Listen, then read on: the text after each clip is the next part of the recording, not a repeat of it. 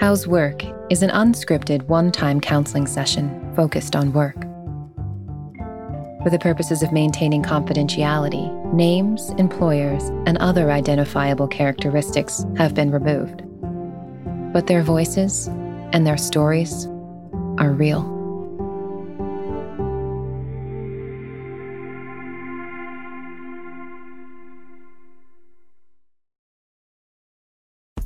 You know how to book flights and hotels. All you're missing is a tool to help you plan that unbelievable travel experience. That's why you need Viator. Book guided tours, excursions, and more in one place. There are over 300,000 travel experiences to choose from, so you can find something for everyone. And Viator offers free cancellation and 24 7 customer support for worry free travel. Download the Viator app now and use code Viator10 for 10% off your first booking in the app. Find travel experiences for you. Do more with Viator. What does it take to be an entrepreneur, and how is it changing in our ever evolving business landscape? This is Scott Galloway, host of the Prop G podcast, and an entrepreneur myself. Right now, we've got a special three part series running all about the future of entrepreneurship. We're answering your questions on work life balance, how to raise capital for your business, and more. Because when you're an entrepreneur, it's always important to look ahead at what's to come. So tune in to the Future of Entrepreneurship, a Prop G Pod special sponsored by Mercury. You can find it on the Prop G Pod feed or wherever you get your podcasts.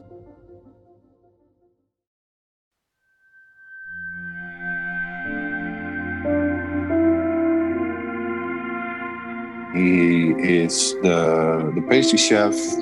He's the creative guy. He is busy with the products. He is anything to do with customer contact, customer care, the, the logistics, basically everything to do with what happens to the macaroons from the door out. And it's a lot. One of them is the creative, and the other focuses on operations. Usually, that can be a good division of responsibilities, and it works for them. What doesn't work for them is that they can't communicate anymore. They're exploding at each other. They're selling happiness in those beautifully colored French cookies, and the more happiness they sell, the more miserable they become. The business is doing good and we're growing, but I think we lost each other a little bit in the process. And I think there is a, an action and reaction, and it can be very explosive. When I meet them, they are scared, defeated, and they've reached their limit. But they don't know how to get out of these negative escalations that keep repeating themselves on and on. I take his way of communication way too personal. Uh, I'm getting angry, I'm getting frustrated, and I don't recognize myself in that kind of behavior. I contemplated recently. I was like, shit, I'm leaving. I have to leave. And it's so hard. I, I really love the guy. In a lot of ways, he brings that best in me. Despite of all the situations and despite the difficulties we have, I mean, there is also another reason we are doing this. It's because deep inside, we do know that we belong to each other. And what I do here is things are bad, but I still love him. I can't take this any longer, but I still deeply care about him. Help us manage our love relationship so that we can manage our business.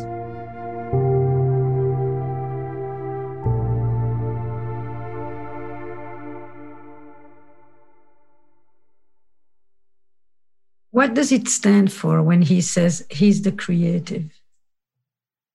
Well, I mean it especially as like the product itself. Mm-hmm. You know, the colors, the flavors, the the way to attract people to get on macaroons. And I can be also creative, but on another subject, like okay, how do you get the macaroons to the clients? How do you organize the company? So in that way, I know what he means. He means like, okay, together we have the company. It doesn't matter that he's the pastry chef and I'm the organizer, but still.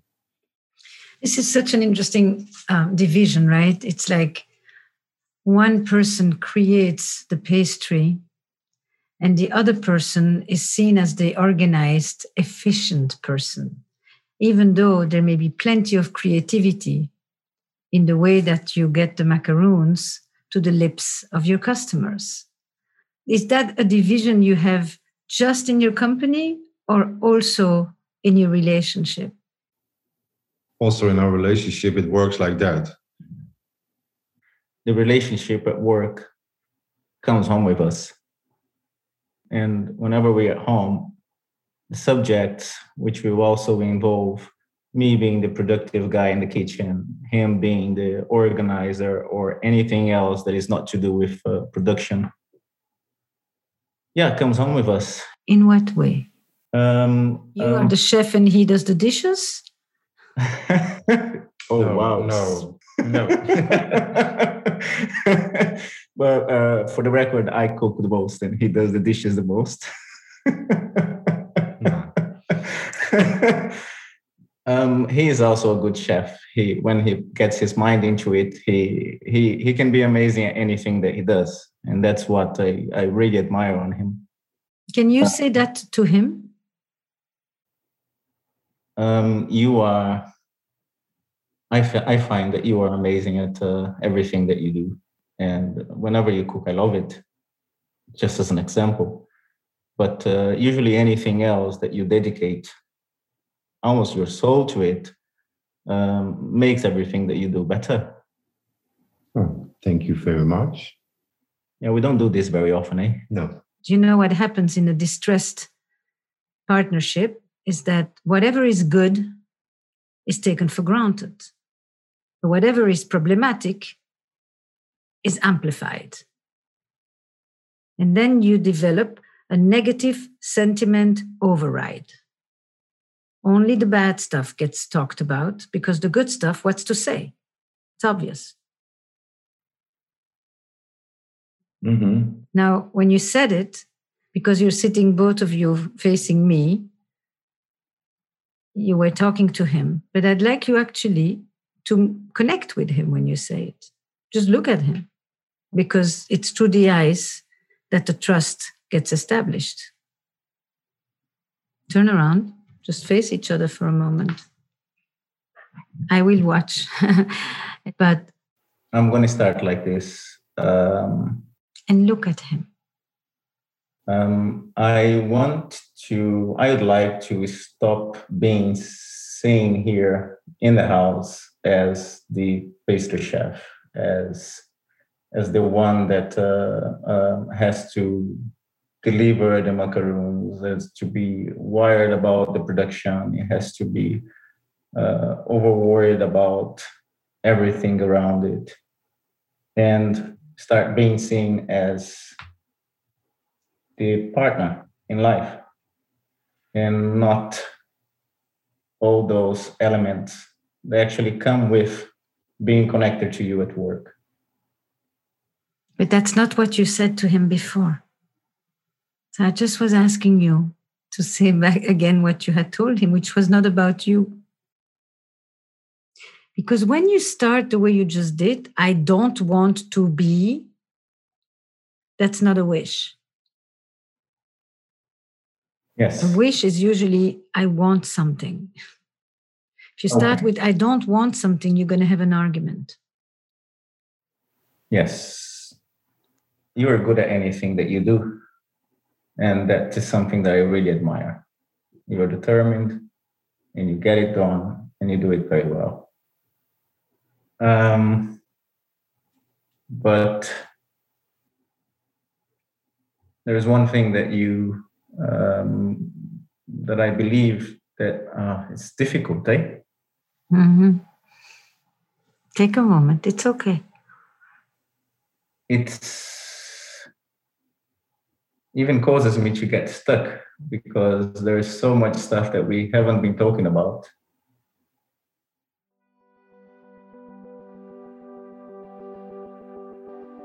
when people are stuck in a relationship, they are caught in these repetitive loops or they can be in a state of chronic bickering. Or, like here, they find themselves trapped in these roles that are like straitjackets you are the creative, you are the pragmatic, and it doesn't give them the tools necessary to communicate and problem solve. And they need both at this point. And for that, they need to loosen the straitjacket so that they can become more flexible and more nimble.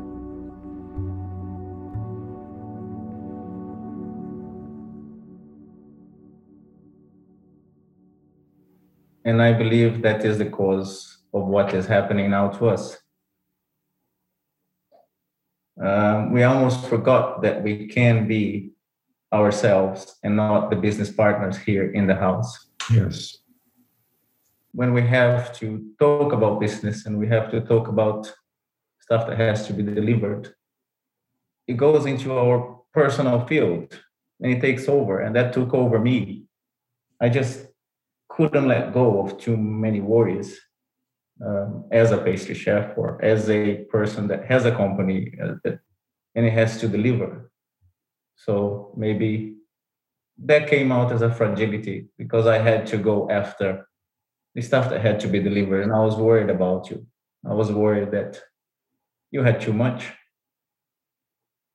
And sometimes priorities were taken, and maybe not the ones that had in my mind to be taken first and then I would come to say, hey, so where is this and where is that? And that's where I understand we went in different directions. Wow. You're good. You're very good, more than I thought that you were. what does that mean? You didn't think yet you would be saying all of this so soon? No. But you've been holding all of this in.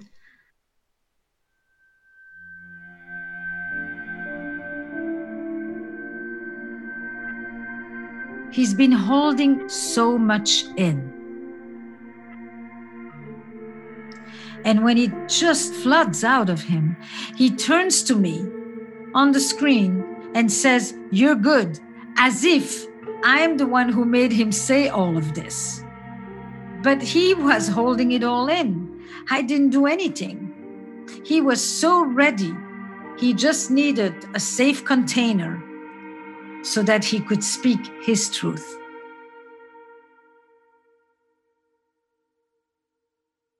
You've been talking to him in your head, both of you all the time to each other. All the time. When you say to him, I worry that you're taking on too much, I don't know if he feels cared for or criticized. I think I know the reason why he didn't not say this to me before because I think he was afraid of me because I was really on the edge of my nerves and everything that he said to me what was critic or yeah it's hard to realize that you know we can communicate on a normal way and say stuff to each other which would be quite normal to say.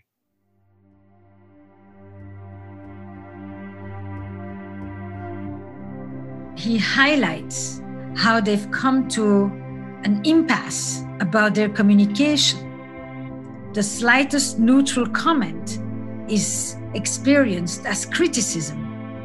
And one of the dynamics that is so pervasive in conflicted relationships is this confusion between care and control. To the point that even a simple statement like, I'm concerned about you, you're doing too much, it's not clear if it's said because you care about me and you worry and it's an empathic statement, or if it's actually an attack and a critical statement.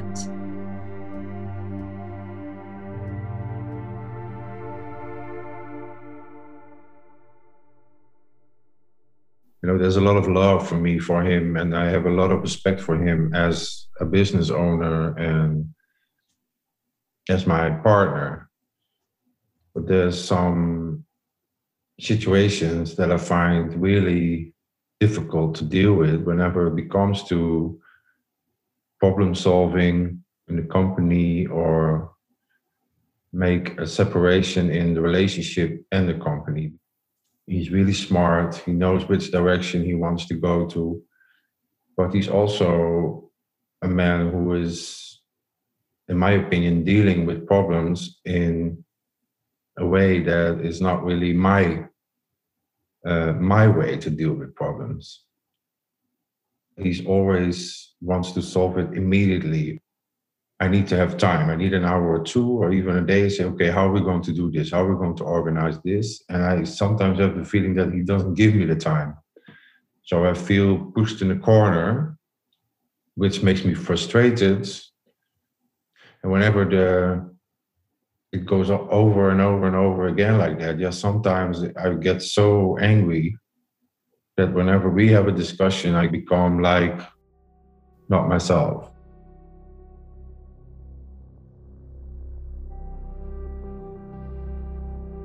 this is such a common situation. Could be at home could be at work. They have different styles for responding to critical situations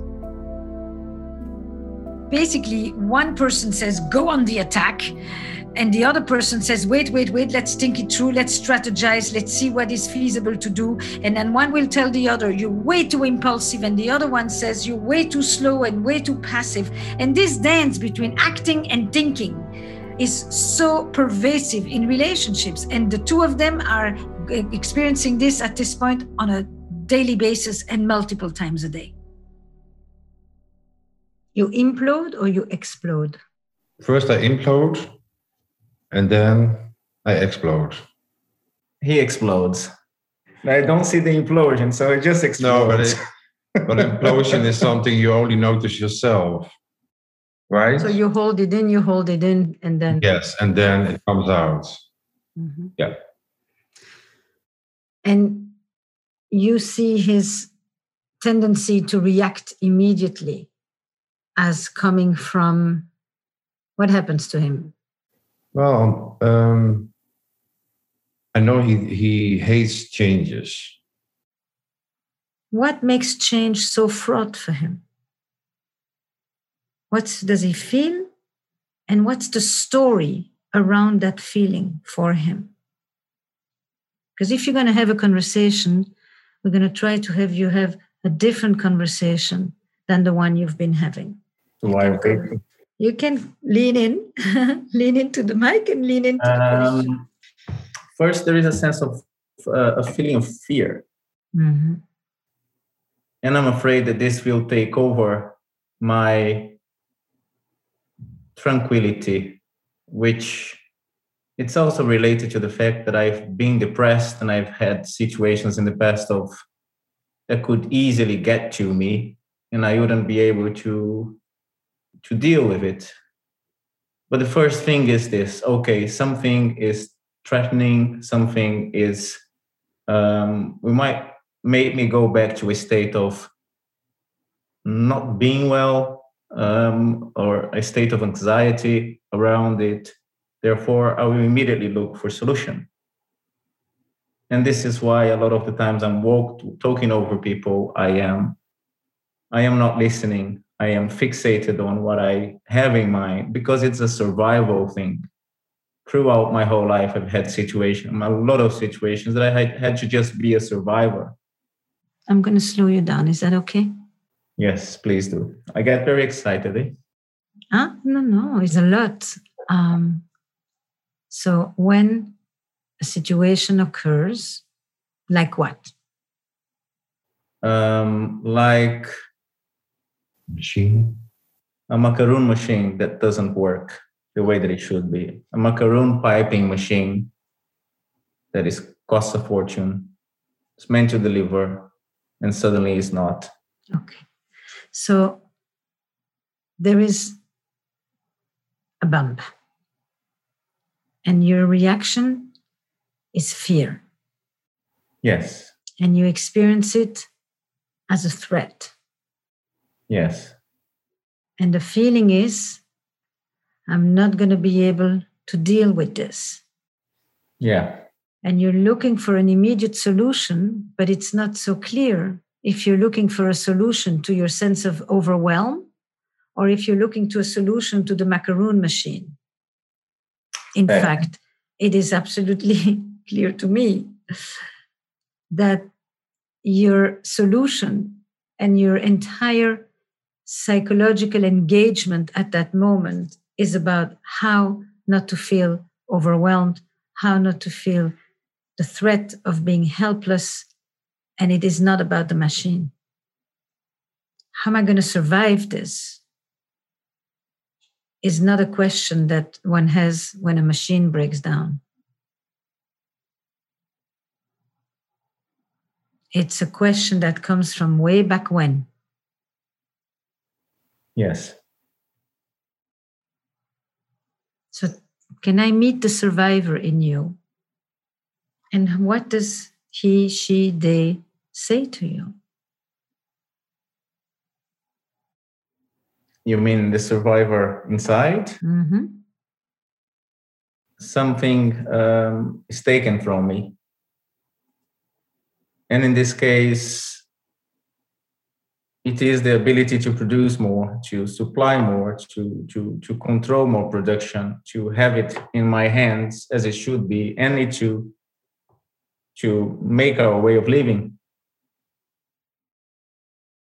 Give me the story to the feeling. When you've said, I've had to survive many times, what did you mean?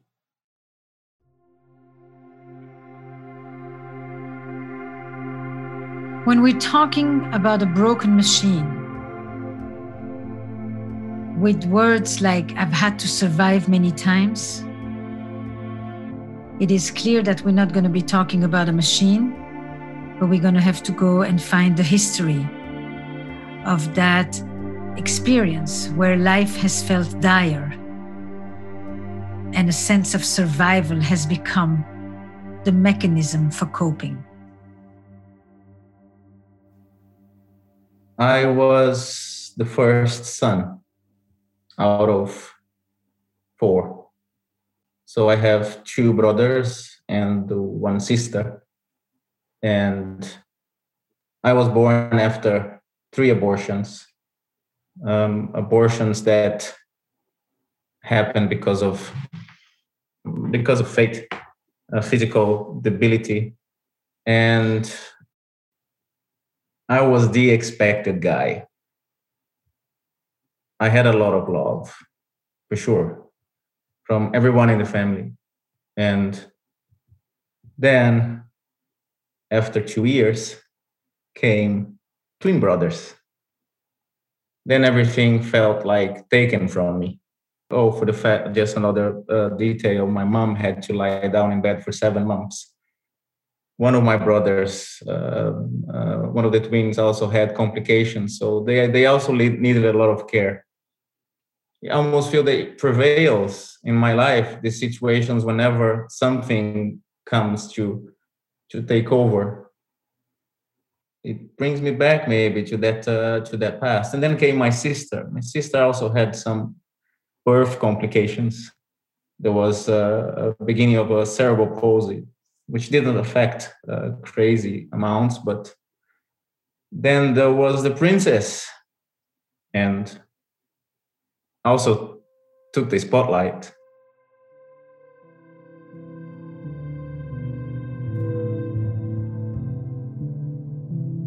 One of the things that he alludes to here is one of his core beliefs the idea that good things can be taken away from you they won't necessarily last.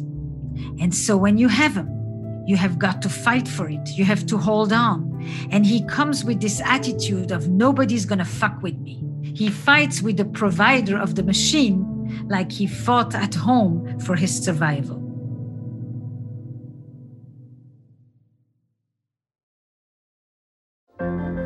What does it take to be an entrepreneur, and how is it changing in our ever evolving business landscape? This is Scott Galloway, host of the Prop G podcast, and an entrepreneur myself. Right now, we've got a special three part series running all about the future of entrepreneurship. We're answering your questions on work life balance, how to raise capital for your business, and more. Because when you're an entrepreneur, it's always important to look ahead at what's to come. So tune in to the future of entrepreneurship, a Prop G Pod special sponsored by Mercury. You can find it on the Prop G Pod feed or wherever you get your podcasts. I grew up with a very difficult, um, it's very hard for me to listen a, a no as an answer. And whenever a threat comes, this is the thing. I have to deal with it. Almost like if I don't, I will let this one more thing take over my life. And and you cannot say no, or that I need to wait, or that I need to yeah, that I don't have the right to do something about it or to overthink about it. I don't know. It's a hard one, eh? but I'm not aware how I cannot let this also.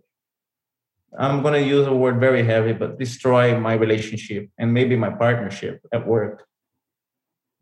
Because it's very hard not to be this guy. Do you know all of that? No. What did you learn?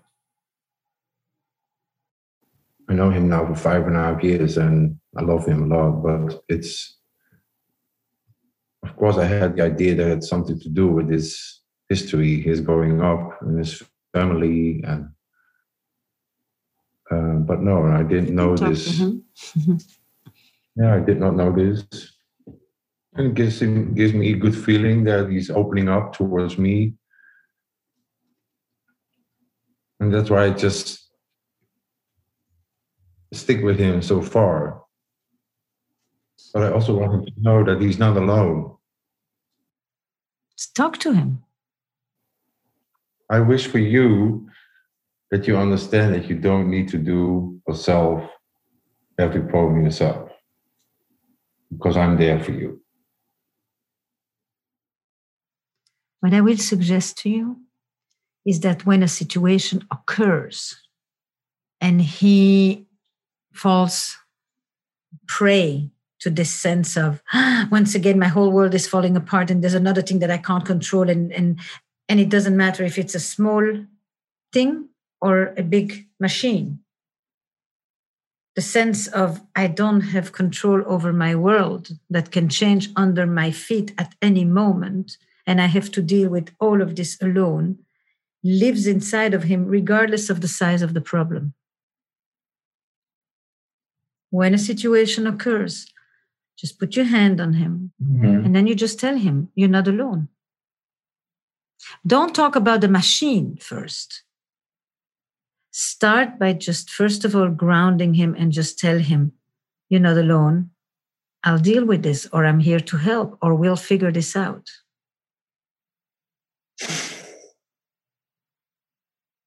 And I have to admit, in in the past, when we had these moments I would do the opposite. I would run away from it. And I think that I was scaring him away. Yeah, then then another thing is taken from me. Or from my peace of mind.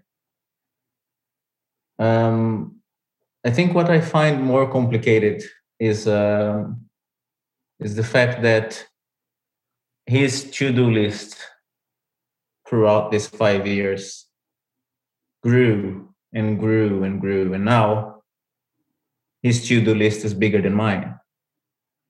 And anything that is added on just feels like suffocating. And whenever I actually come with a request or even trying to point, something that has to be maybe brought as a priority in his to do list, it feels like I am diminishing him. I feel uncomfortable when I have to ask. Then there is this impasse about what do I need to ask from you? What can I ask from you? And what is going to be the reaction? And usually the reaction comes into like, oh, what the fuck? I know it. I'm going to deliver. It's going to come soon. Or why are you asking me this again? it became harder and harder now to to speak to you about um, anything related to the company because I almost feel now that all of this stuff that I that can be brought up, even uh, related to issues or not, uh, are threatening to our relationship. If we can actually find a relationship,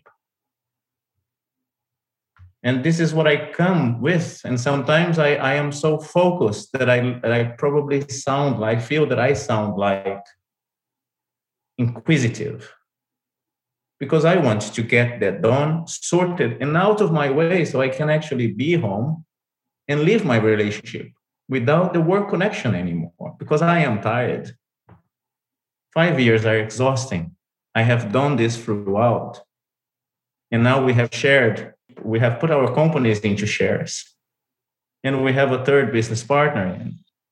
So I am desperate to start letting go and start disconnecting from all of this. That actually stop us from being the lovable couple that we used to be. At this point in their relationship, when he is agitated, even when he's trying to say something nice, I know that the message received on the other side responds to the agitation and less to the longing. And so I want to take a moment and first repeat and frame and clarify and interpret that which has just been said.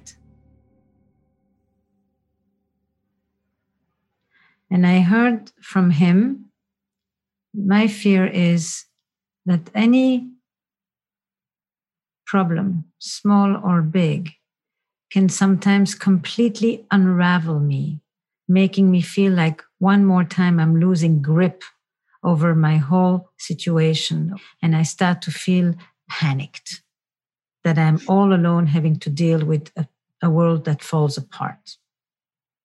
And then I'm listening to you saying with great honesty, I sometimes move away because I kind of I want to help, I want to be useful, but since he's fighting me, I just say fuck it.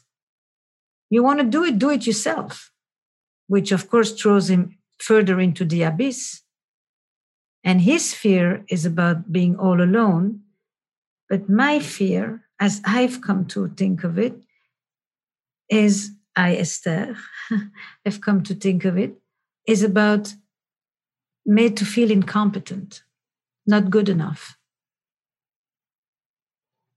So then I leave. You want to do it, you do it yourself. Mm-hmm. And so I'm all alone and I'm not good enough, is what comes home. Those yeah. are the parts of you that end up getting into fights with each other. Is there something of that? Yes, there's a lot of that. There's a lot of uh, insecurity, not being heard, frustration because of that yeah, that makes me nervous. That makes me feel like I'm not enough for him. And what's the story for you that accompanies that feeling? Um, I think I've been growing up in a lovely family and everything was really well, but whenever there was a problem, things haven't been talked about. And after a while, the whole problem does not exist anymore. So, talking about emotions or situations is not something that I've been used to in the past. I grew up, you know, with feeling attracted to boys was not a big issue for me, but still I needed to, you know, having this little secret because I was quite late when I was coming out, like 26 or something. I always fight for myself and I was used to being independent. I think that's also a reason. And I was, I have a partner who I have the feeling does not listen to me or doesn't want to have my help or. But you know that that's not accurate, right? You know he's actually desperate for your help. Yes, that's what I know now. Mm. Yeah. But the help that he's desperate to receive is not only fixing the machine or not only the item that he wants you to change on your to do list. It becomes representative of I'm not alone and I don't have to figure everything out by myself, and my world is not falling apart. That's what you're really helping him with on a personal level. Both things, of course, exist.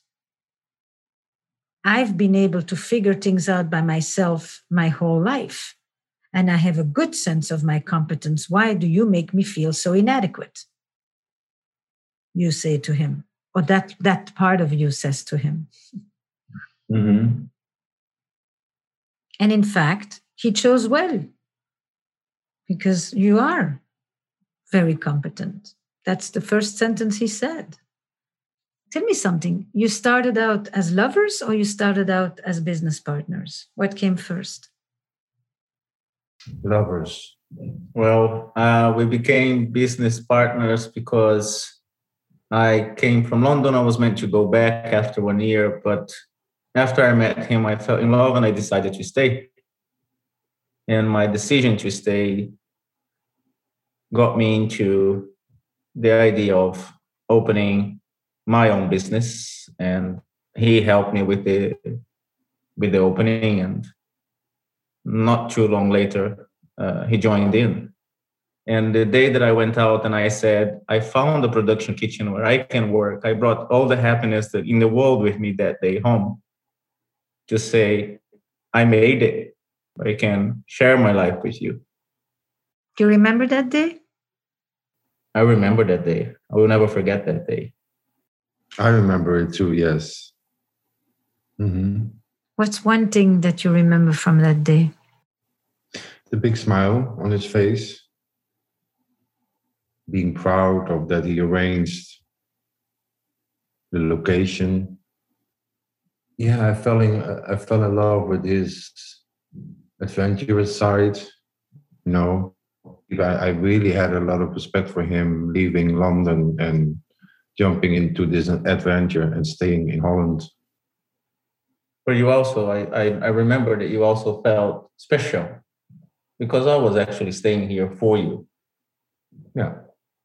And we have a dream that I could get somewhere. But I knew that as a pastry chef, I could work anywhere.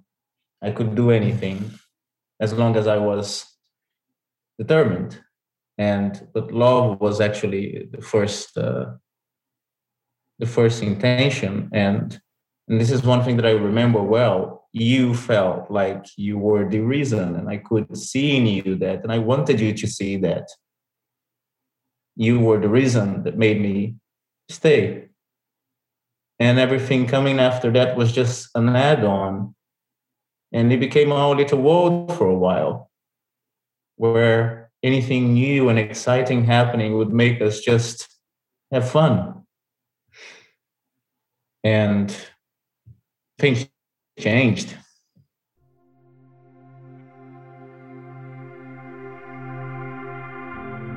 It's not just that i'm curious to find out how they started. And it's not even that I just want to go and wax nostalgic. There's a reason for this question, like there's a reason for every move in this session. In this one, this moment, it's about poking a hole in the staleness of the narrative that is mired in bitterness and in problems and disenchantments. Do you remember the day you found the bakery? when there was hope and possibility and you were forward looking. It is not just that they remember the facts, it's that they are also connecting with feelings. It's the reconnecting of the broken thread of affect, of emotion. That becomes part of the healing language. I never thought that I would have a own company selling macaroons. What were you planning to do before that?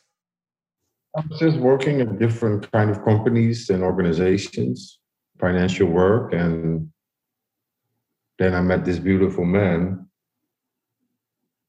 You know, I like to see people who are creative and have uh, talent to make something because I don't have it myself.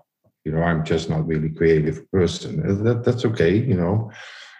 But I like to see other people, you know, becoming a part of a business who makes people happy. You know, we're not selling products which you use for cleaning or, or no, we're selling happiness. I had to get used to having a boyfriend, a partner who wanted to start a business. But at some point, I came, I got into it and I liked it. And, and now it's our dream. But we have to make it our dream again. Well, you can't make everybody else happy while you become miserable together. No. And mm-hmm. it takes someone like you to be able to simply say what you said before I'm here for you. We'll deal with this. And a machine is a machine, and our dream is bigger. People will always want macaroons because they will always want comfort and happiness.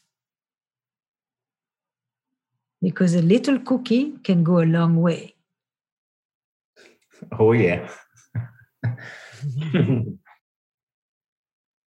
because the cookie is there when you are happy, and the cookie is there when you are miserable. And the cookie is there when you're lonely, and the cookie is there when you're celebrating connection. Yeah, the cookie is there for you to share. Mm-hmm. And when you share that bite, you share the love when you break that cookie in half, you break the perfection of a cookie, which is that beautiful. You give it to someone special. You let that one have a bite of your happiness. Do you um, ever come home with a cookie? Do you still enjoy eating them? We do enjoy it, although um, I really do it only in very special occasions because for me it's still a treat so when we but when we bring it home, we know it's special because it's a celebration. It's a celebration. Yeah, exactly. Could you do that once a week? Yeah. Uh, bring him a special one that you make just for him. Remember, it was all about how special he felt. Yeah. It's funny because everything that I make, the first person that I think of is him. Yeah, but he has no way of knowing that. Yeah. If you don't tell him that, show him that, share the bite with him on that, then he has no way of knowing that. Neither of you have any way at this point of knowing how important you are to each other.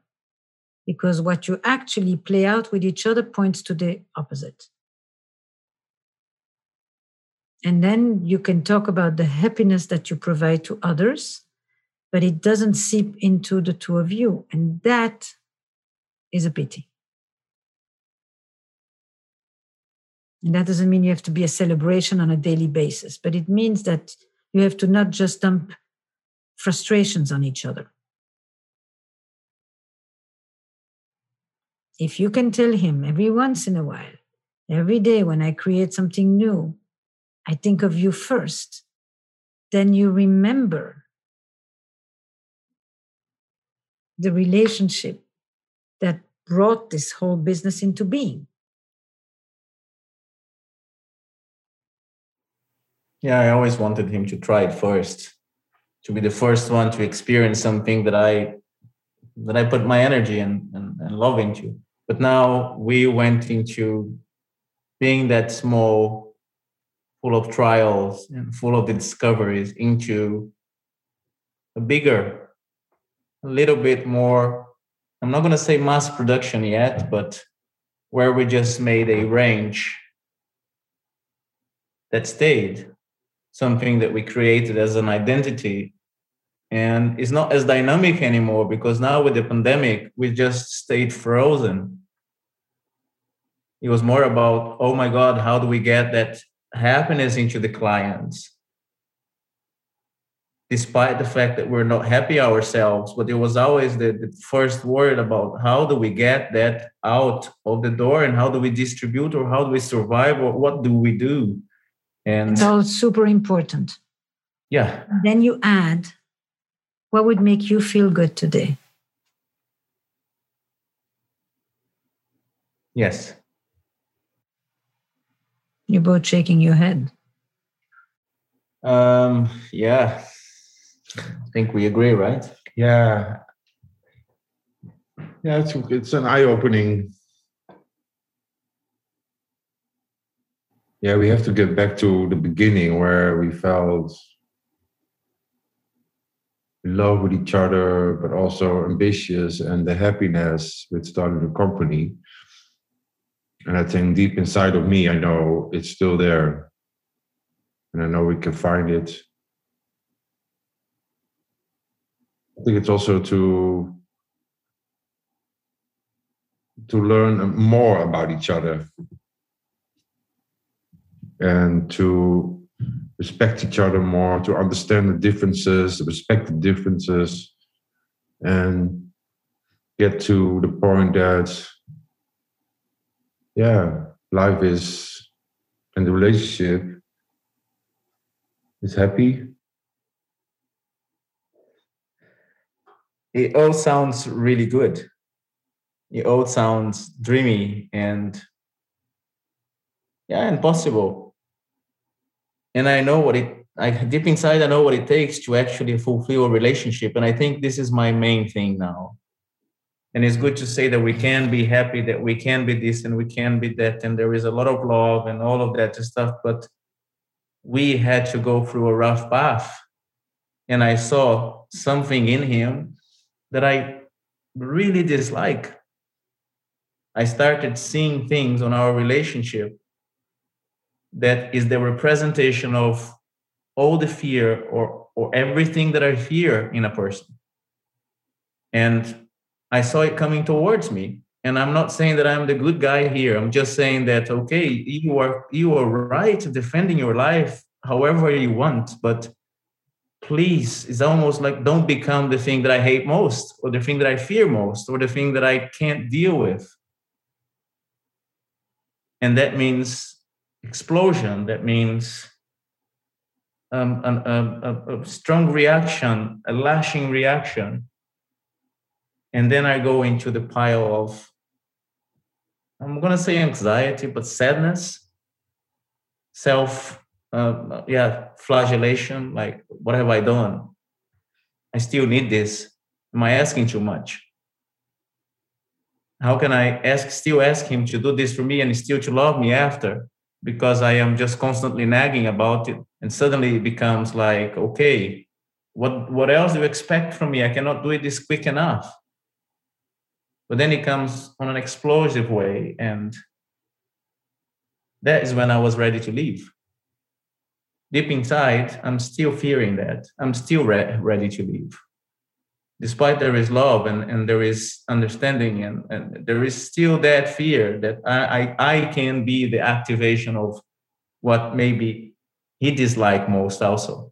But now we were already ready to leave. And now because of a pandemic, suddenly a massive a mass, massive argument just forced us to stay together and face things in a different way because there is nowhere to go and I'm glad that this is happening right now because we have you to maybe ignite. And this is happening. I feel a little ignition already that kind of wake us up for what we can actually maybe um, love again. But now, how can we make sure that this same scenario is not going to happen over and over again because it has happened and it has escalated. How do you make up? Uh, how do we make up? Yeah, we don't. We just wait. Just be quiet for a few days, and then at some point it's get back to the same routine. Or when we talk about it, it's just a matter of settling into okay, we love each other. Let's just let it go.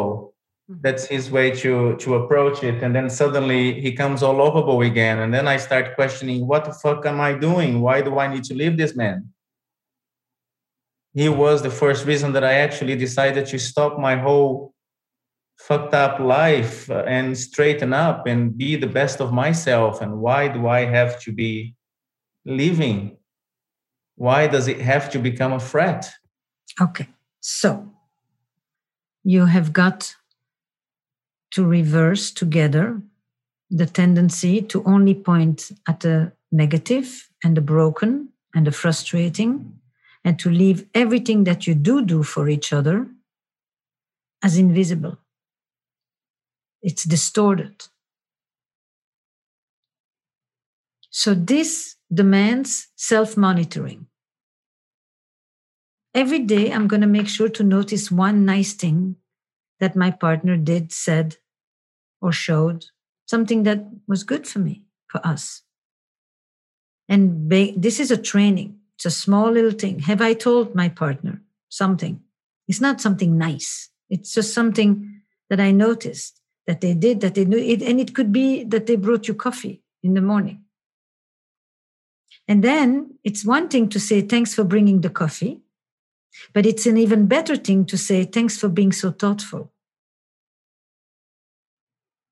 The third thing is that as you sit and have meetings about every detail of what you need to do around production around marketing around media etc etc you can see how many aspects of your business relationship you are paying close attention to and meanwhile you're letting yourself die on the vine so translate what are six or seven areas of your relationship as business partners and as life partners that you need to attend to. If you understand how important it is to share the bite of happiness, then you make sure that on a regular basis, every week, be it at home or away from home, you do something that becomes we, sh- we share a bite of happiness. You do it either with a cookie or with something else, doesn't matter. But the point is that you create you bring that very ritual into your own relationship. Yes. It's so nice the way you said it. Say it and, again uh, in your own words. yeah, if we put the love which we have for for macaroon in our relationship, then we will always want to eat more. Exactly. Yes. We will want to see each other more, be with each other more, seek each other out more. Yes.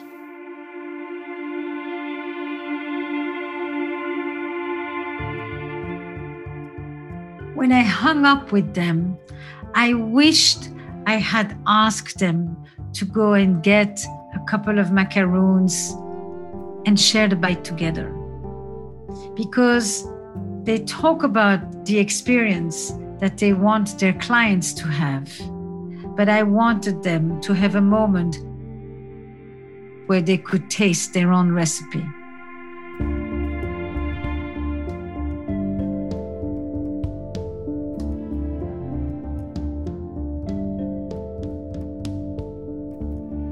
Esther Perel is a therapist, best selling author, speaker, and host of the podcasts Where Should We Begin and How's Work. To apply with a colleague or partner to do a session for the podcast, or to follow along with each episode's show notes, go to howswork.estherperel.com. How's Work is produced by Magnificent Noise for Gimlet and Esther Perel Productions. Our production staff includes Eric Nuzum, Eva Walchover, Hiwote Getaneh, and Kristen Muller. Original music and additional production by Paul Schneider. And the executive producers of How's Work are Esther Perel and Jesse Baker. We would also like to thank Lydia Polgreen, Colin Campbell, Courtney Hamilton, Nick Oxenhorn, Sarah Kramer, Jack Saul, and the entire Esther Perel Global Media team.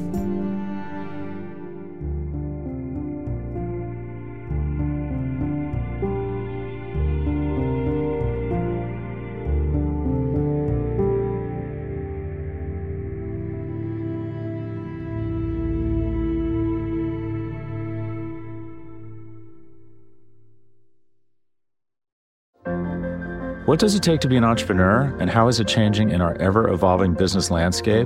This is Scott Galloway, host of the Prop G podcast, and an entrepreneur myself. Right now, we've got a special three part series running all about the future of entrepreneurship. We're answering your questions on work life balance, how to raise capital for your business, and more. Because when you're an entrepreneur, it's always important to look ahead at what's to come. So tune in to the Future of Entrepreneurship, a Prop G Pod special sponsored by Mercury. You can find it on the Prop G Pod feed or wherever you get your podcasts.